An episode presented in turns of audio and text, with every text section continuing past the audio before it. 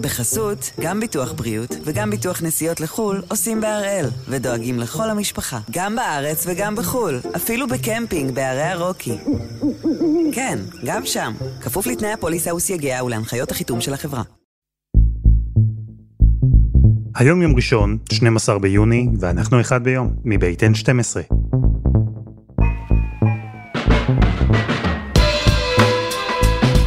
אני אלעד שמחיוף ואנחנו כאן כדי להבין טוב יותר מה קורה סביבנו, סיפור אחד ביום, כל יום.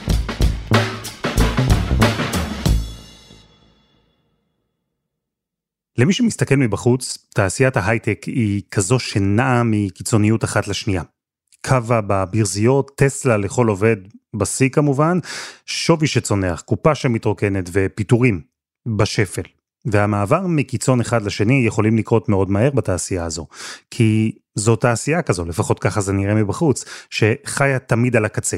או אקזיט או פירוק. לפעמים ימים, אפילו שעות, יכולים להפריד בין אפשרות אחת לשנייה. ואחרי תקופה של שיא, נדמה שהמגמה מתחילה להשתנות. שאולי, אולי, ההייטק עושה את הדרך לעבר הקיצון השני. אז הפעם אנחנו עם מה שעובר בימים האלה על ענף ההייטק בישראל, ועם בן מיטלמן, כתבנו לענייני טכנולוגיה, ואילאיל בן צור, העורכת הראשית של טק 12.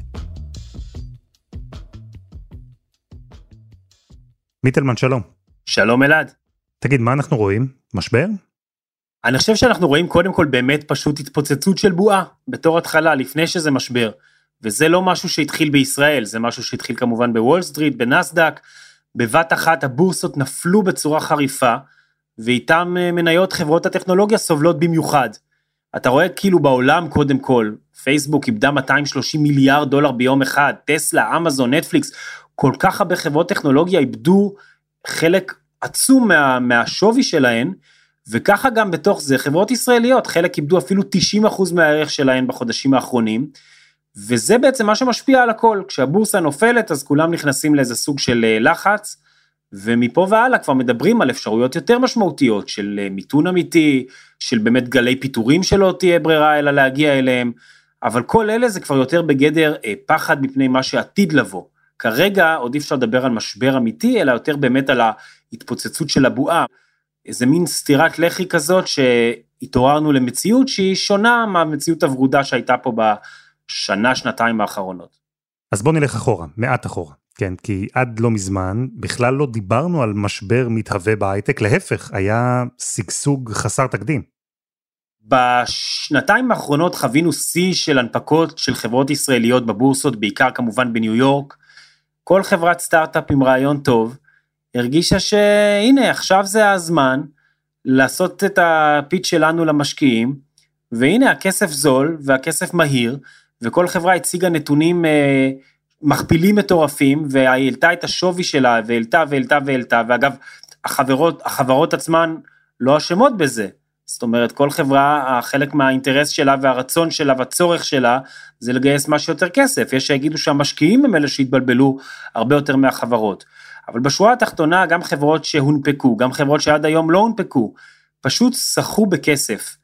זה יצר באמת הרבה שינויים, אפילו בתוך החברה בישראל, יש שיגידו שזה שינה את אה, שוק הנדל"ן בישראל, זה בטח אולי שינה את, קצת את הכיתוב בישראל בין כל אלה שעובדים בהייטק לבין אלה שלא עובדים בהייטק, זה יצר אפשר להגיד דור חדש או שכבה חדשה של מתעשרים מספיק כדי שהכותרות של העיתונים ומהדורות החדשות יספרו סיפור מתמשך של הצלחה בהייטק, וההצלחה הזאת אה, פתאום נראית היום אה, קצת יותר פרופורציונלית.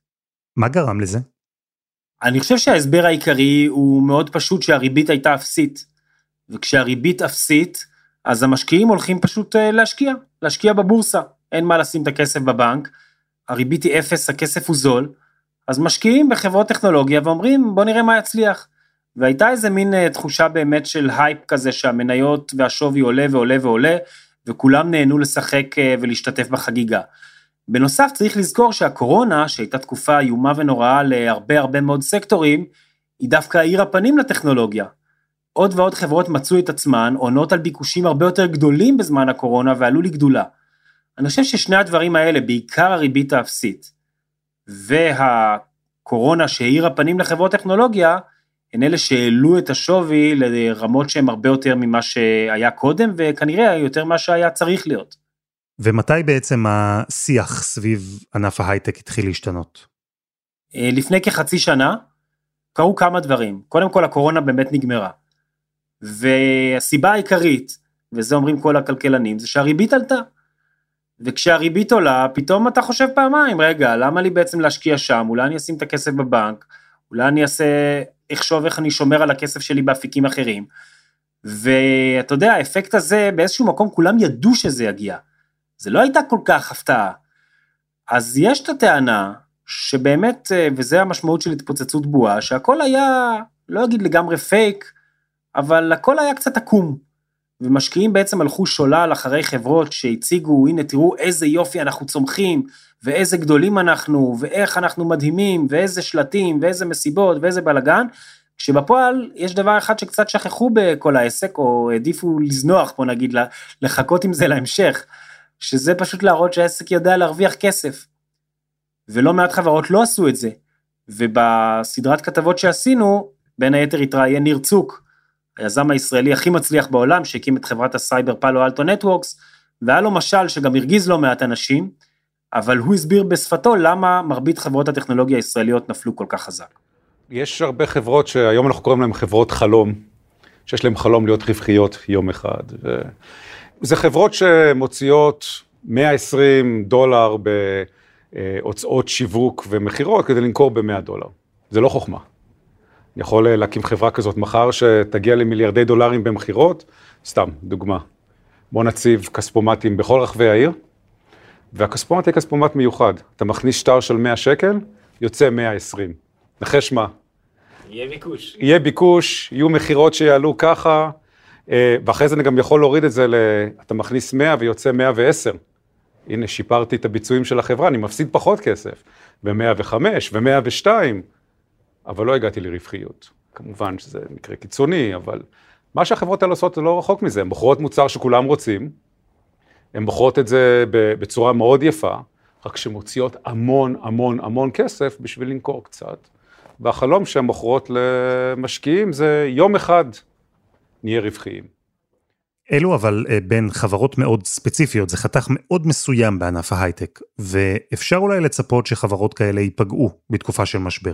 אבל כשמסתכלים על חברות גדולות, ותיקות, כאלה שכבר הוכיחו את עצמן, גם שם המשבר פוגע, שם זה אולי קצת פחות צפוי.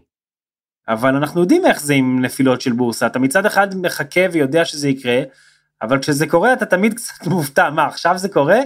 וגם אתה מופתע מהעוצמתיות של הדבר.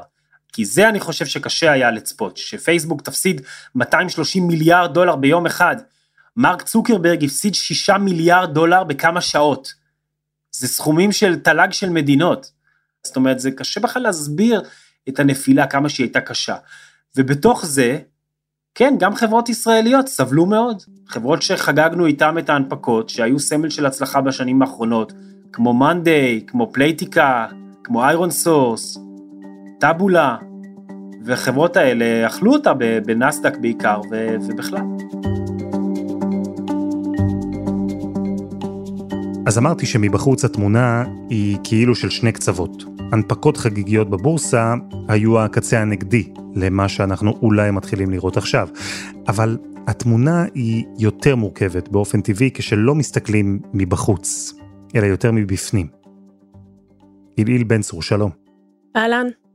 אתם בטק 12, אתר ההייטק של אה, קשת, מסקרים ומתמקדים בענף ההייטק הישראלי, אז אולי שווה רגע לפרק את מה שאנחנו רואים. אני אשאל אותך כמה שאלות בבת אחת. עד כמה זה משבר? עד כמה הוא משבר של ההייטק? ועד כמה הוא משבר של ההייטק ספציפית בישראל? אז קודם כל יש משבר בכלכלה העולמית, זאת אומרת מזה אי אפשר להתעלם. אה, יש שילוב של המלחמה באוקראינה, הריבית, האינפלציה, הדף מהקורונה, מדינות שעוד לא התאוששו, אה, סגרים שהיו עכשיו בסין והשפיעו מאוד על אה, אספקה של מוצרי טכנולוגיה, האינפלציה בשיא, נסדק וול סטריט מתרסק 20% בשישה חודשים האחרונים, זאת אומרת מסביב. הכלכלה רועשת וגועשת, וחברות שנסחרות בבורסה מחקו עשרות רבות של אחוזים מהשווי שלהן. הדבר הזה להגיד או לחשוב שלא יהיו לו גלי הדף על ההייטק הישראלי, זה, זה מחשבה שהיא קצת אופטימית מדי. כן, אפשר להגיד שכשחושבים על משבר וחושבים על גלי פיטורים וקיצוצים, זה לא המצב כרגע. כנראה גם אני כן אהיה אופטימית שלא נגיע לשם. כי, מאיפה האופטימיות? ההייטק היום בישראל הוא תעשייה הרבה יותר יציבה ומבוססת מבעבר. למה אני מתכוונת?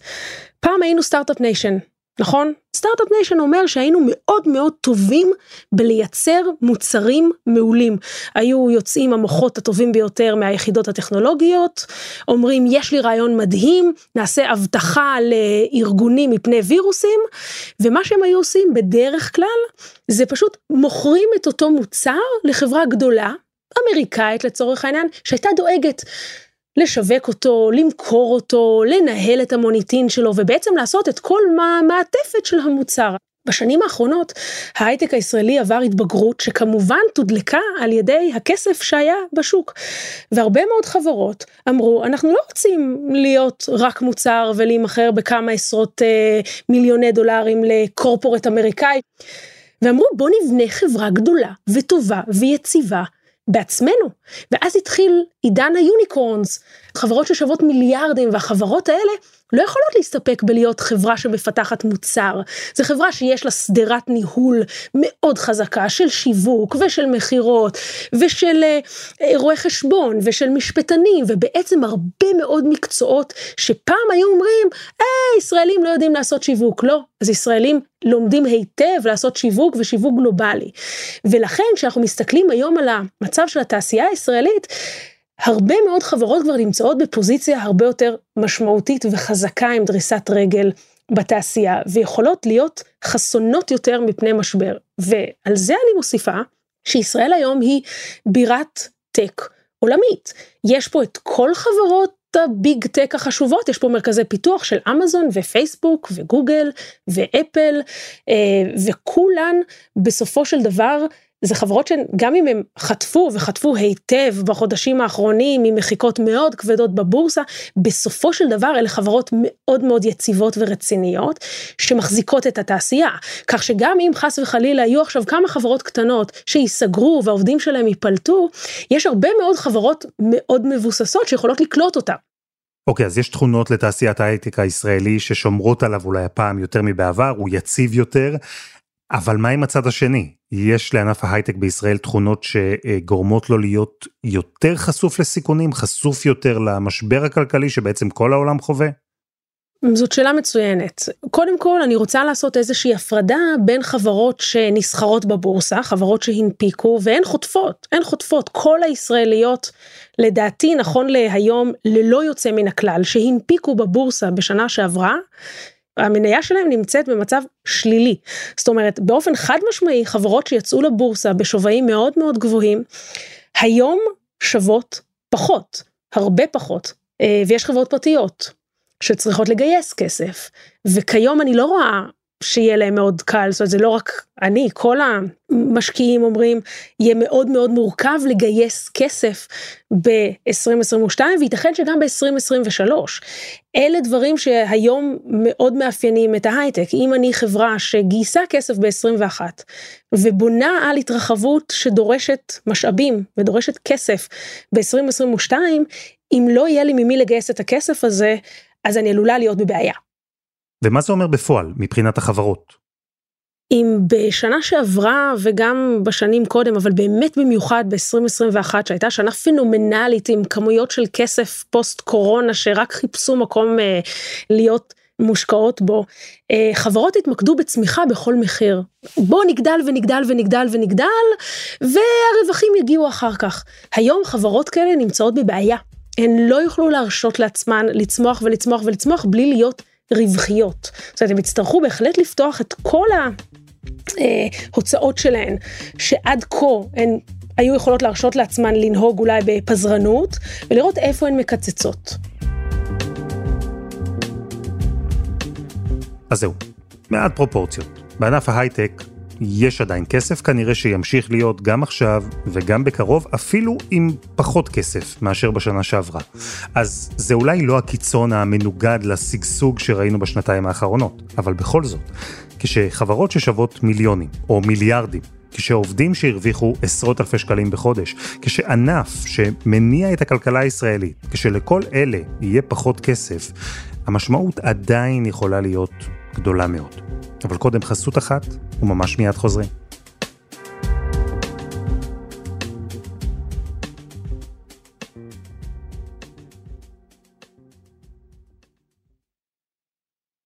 בחסות, גם ביטוח בריאות וגם ביטוח נסיעות לחו"ל עושים בהראל, ודואגים לכל המשפחה, גם בארץ וגם בחו"ל, אפילו בקמפינג בערי הרוקי. כן, גם שם, כפוף לתנאי הפוליסה וסייגיה ולהנחיות החיתום של החברה.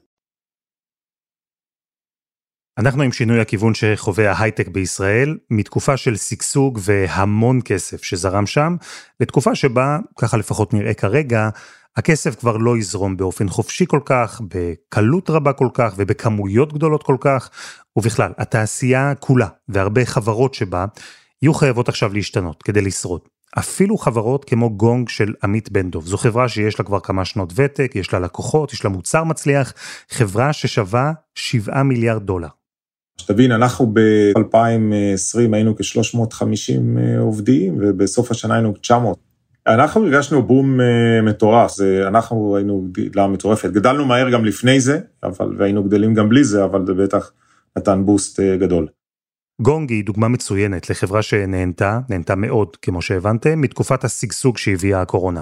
הם פיתחו טכנולוגיה שמנתחת שיחות של סוכני מכירות ומשפרת אותן, היא מייעלת את האופן שבו חברה יכולה למכור את המוצרים שלה.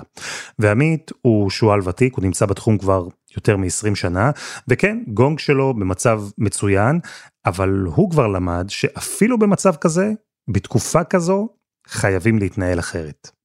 חייבים להתייחס לזה, אי אפשר להתעלם מהמציאות, חייבים להיות כל הזמן אה, ערניים ולבדוק את העובדות ולקחת אה, תגובה מדודה, זאת אומרת לא להגיב, אה, לא להתעלם כמובן ולא להגיב יותר מדי ולא פחות מדי כל הזמן. תראה, זה בשבילי זה משבר רביעי שאני כבר עובר אותו, זאת אומרת הייתי ב-2000 והייתי ב-2008 וב-2020 בימים הקשים. יש אה, עוד אחד, אז זה, זה מין סייקל uh, uh, טבעי כזה שיש, זה, סך הכל זה דבר טוב, זה כמו, uh, שמעתי מישהו אמר לי, זה כמו השריפות קיץ האלו, שהן נוראיות, אבל הן uh, מנקות, ואז מתחילה צמיחה, רואים את הדברים שהיו עם שורשים חזקים, הם, הם צומחים ומתחזקים, אז לא צריך uh, לא להתעלם ולא להתרגש, אנחנו כל הזמן מודדים, אנחנו בודקים את המספרים, אם אנחנו, מה אנחנו מרגישים אצלנו בחברה, ומה צריך לעשות. אם צריך לשנות אה, תוכניות, אנחנו נשנה אותן, אבל אה, כרגע אנחנו לא רואים כלום. עמית מביא ראייה רחבה, כזו שלא מסתכלת על העצים, אני ממשיך כאן את האנלוגיה שלו, אלא מסתכלת על היער, על התעשייה כולה. אני חושב שהענף יצא מחוזק, כל דבר כזה הוא בסוף, הוא קשה כשהוא קורה, אבל בסוף כולם, החברות האמיתיות יחזקו. אם תסתכל על אה, שנת 2000, היה כמובן חברות כמו uh, pets.com, כן, שהיו uh, קשקוש, כן, אבל קיבלנו את אמזון ואת נטפליקס, כן, שזה היה חברות אמיתיות, שבנו ביזנס ובנו אימפריות. אז הם, החברות האמיתיות פחות מתרגשות מזה, ויודעות שיכול להיות שנתיים, שלוש, שיהיה גל, קצת צוללים, נותנים לו לעבור ויוצאים מחוזקים, זה גם מגדיל את הפערים, זה מסנן את החברות שלא היו אמיתיות, הן נפלטות מהשוק. אבל עד אז, עד שהשריפה תדעך, יש הרבה חוסר ודאות. וגם בגונג, אפילו שם, כל מה שקורה מסביב חודר פנימה. בוודאי, בוודאי, בוודאי. אנחנו מדברים על זה ופותחים את הכל, יש לנו שיחת חברה פעם בחודש, יש ערוצי תקשורת, אנחנו את כל השאלות, האם יש לי, האם אני צריכה לדאוג על המשרה שלי ועל החברה, ומה אנחנו חושבים שיהיה, ויש חששות, אבל צריך להסתכל תמיד לטווח הארוך, לא של אה, שנתיים, שלוש, אלא של עשר שנים. אה, אה, אם מסתכלים אחורה, אתה רואה שחברות יצאו משם מחוזקות. לא צריכים להיות יותר מדי מודאגים, זה לא, לא דבר רע. איליל, שמענו מעמית, המנכ"ל והמייסד של גונג, החברה חוותה תקופה מדהימה והצמיחה שם נמשכת, אבל האווירה הזו של משבר בתעשייה היא משפיעה גם עליו, היא משפיעה גם על העובדים, אולי אפילו בעיקר על העובדים. את חושבת שהתנאים בהייטק השתנו עכשיו בעקבות מה שקורה? באופן טבעי הדבר שהכי מעניין את uh, עובדי ההייטק היום ואת התעשייה זה מה יהיה עם המשכורות המאוד מאוד יפות שיש היום בהייטק, לא רק כמובן בהייטק הישראלי. Uh, אנחנו עשינו סקר שפורסם השבוע עם למעלה מששת אלפים עובדים ועובדות שענו על שאלונים מאוד מפרכים על רמות השכר שלהם, עשינו את זה בשיתוף עם קבוצת uh, צרות בהייטק. אז קודם כל אנחנו יודעים שהמספרים גבוהים. זאת אומרת, המשכורות בהייטק, נכון לרבעון ראשון של 22, רבעון בואכה רבעון שני, בהייטק מרוויחים 32 אלף שקל עובדי פיתוח, ובמקצועות הלא טכניים 27 אלף שקל ומעלה. זאת אומרת, מלכתחילה יש משכורות מאוד מאוד יפות, שהצפי הוא שהן לא תיפגענה באופן דרמטי, כי אלה עובדים שכבר נכנסו לתעשייה, והיכולת של מעסיק לבוא היום לעובדים שלו ולהגיד, חבר'ה, כולם מקבלים קיצוץ של עשרה אחוז, אה, היא מאוד מאוד מוגבלת. אבל אני כן חושבת שיהיה יותר קשה להיכנס היום לתעשייה, ושכר הבסיס של מי שהיום עושה את צעדיו הראשונים בתעשייה, לא יהיה כנראה גבוה כמו אלה שנכנסו בתקופת השיא. אז רגע, אני רוצה להבין, כי אם יש משבר, ויש פחות כסף שזורם בהייטק, וחברות צריכות להצטמצם. אבל את אומרת, אין להן את היכולת לקצץ בשכר של עובדים, בטח לא של עובדי הפיתוח, כי עדיין יש מחסור בעובדים כאלה, והעובדים יכולים לקום וללכת למקום אחר. אז מה עושים? כלומר, לתקופה הזו אין השפעה בכלל על עובדי ההייטק? קודם כל יש לה השפעה מאוד דרמטית על התנאים של העובדים. כלומר, השכר בהייטק הוא לא רק מורכב משכר, זו חבילת תגמול שלמה של אופציות ומניות, ומי שה... בנה על האופציות והמניות האלה, מצא את עצמו בחודשים האחרונים, ואנחנו רואים את זה בהרבה מאוד חברות ישראליות, במה שאנחנו קוראים לו מחוץ לכסף. זאת אומרת, הוא היה בטוח שיש לו עכשיו 200 אלף שקל מושקעים במניות או באופציות של החברה המעולה שהוא עובד בה, ומסתבר שה-200 אלף שקל האלה התכווצו דרמטית בגלל המציאות הכלכלית. יש לזה השפעה באופן טבעי כלכלית, אבל יש לזה גם השפעה מורלית. יותר מזה, אם חברה יודעת שהיא צריכה למשוך עד סוף 2024 על הכסף שהיא גייסה ב-2021, אז כן, זה ישפיע על המסיבות וישפיע על הפזרנות וישפיע על ההטבות וישפיע גם על הרצון להיות ראוותנים, זאת אומרת, מן הסתם התרבות ארגונית של חברות שהניחו שיוכלו לגייס עוד ועוד עד הנצח, תצטרך להשתנות. אז ענף ההייטק משתנה. יש מי שיגידו שהוא חוזר לפרופורציות טבעיות יותר, אבל בשורה התחתונה הוא משתנה. הוא משתנה בגלל מה שקורה לכלכלה העולמית, הוא משתנה בגלל האופן שבו הענף הזה התנהל עד עכשיו. יש כל מיני סיבות, אבל השינויים האלה, זה שיהיה פחות כסף גם לחברות, גם לעובדים שלהן, זה יכול להתברר כעניין משמעותי מאוד במדינה כמו ישראל. מיטלמן, ההייטק בארץ הוא לא עוד ענף, הוא הענף. תראה, לא סתם אומרים שההייטק זה הקטר של המשק הישראלי, מדובר פה בענף ש-25% מההכנסות ממיסים של המדינה זה בזכות ההייטק. הייצוא של ההייטק הישראלי חצה לראשונה את רף ה-50% מהייצוא של ישראל. זה מספרים מדהימים, וברור שלצד זה שהרבה פעמים אנשים אוהבים אה, אולי ללגלג על ההייטק או לקנא בו, אני מניח, ההייטק הוא קריטי לחוסן הכלכלי של המדינה.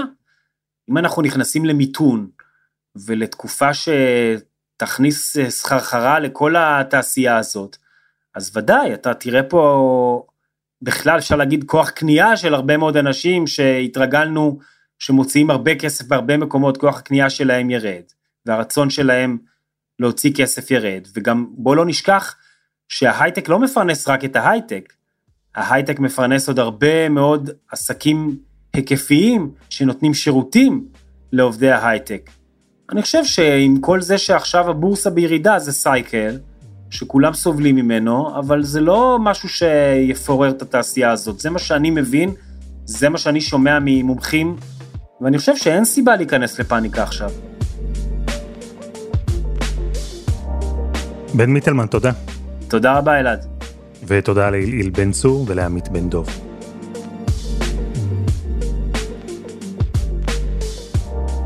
וזה היה אחד ביום של N12. משבר או לא, אנחנו מחכים לכם בפייסבוק, כרגיל, חפשו אחד ביום, הפודקאסט היומי. העורך שלנו הוא רום אטיק, תחקיר והפקה דני נודלמן, רוני ארניב ועדי חצרוני, על הסאונד יאיר בשן שגם יצר את מוזיקת הפתיחה שלנו, ואני אלעד שמחיוף. אנחנו נהיה כאן גם מחר.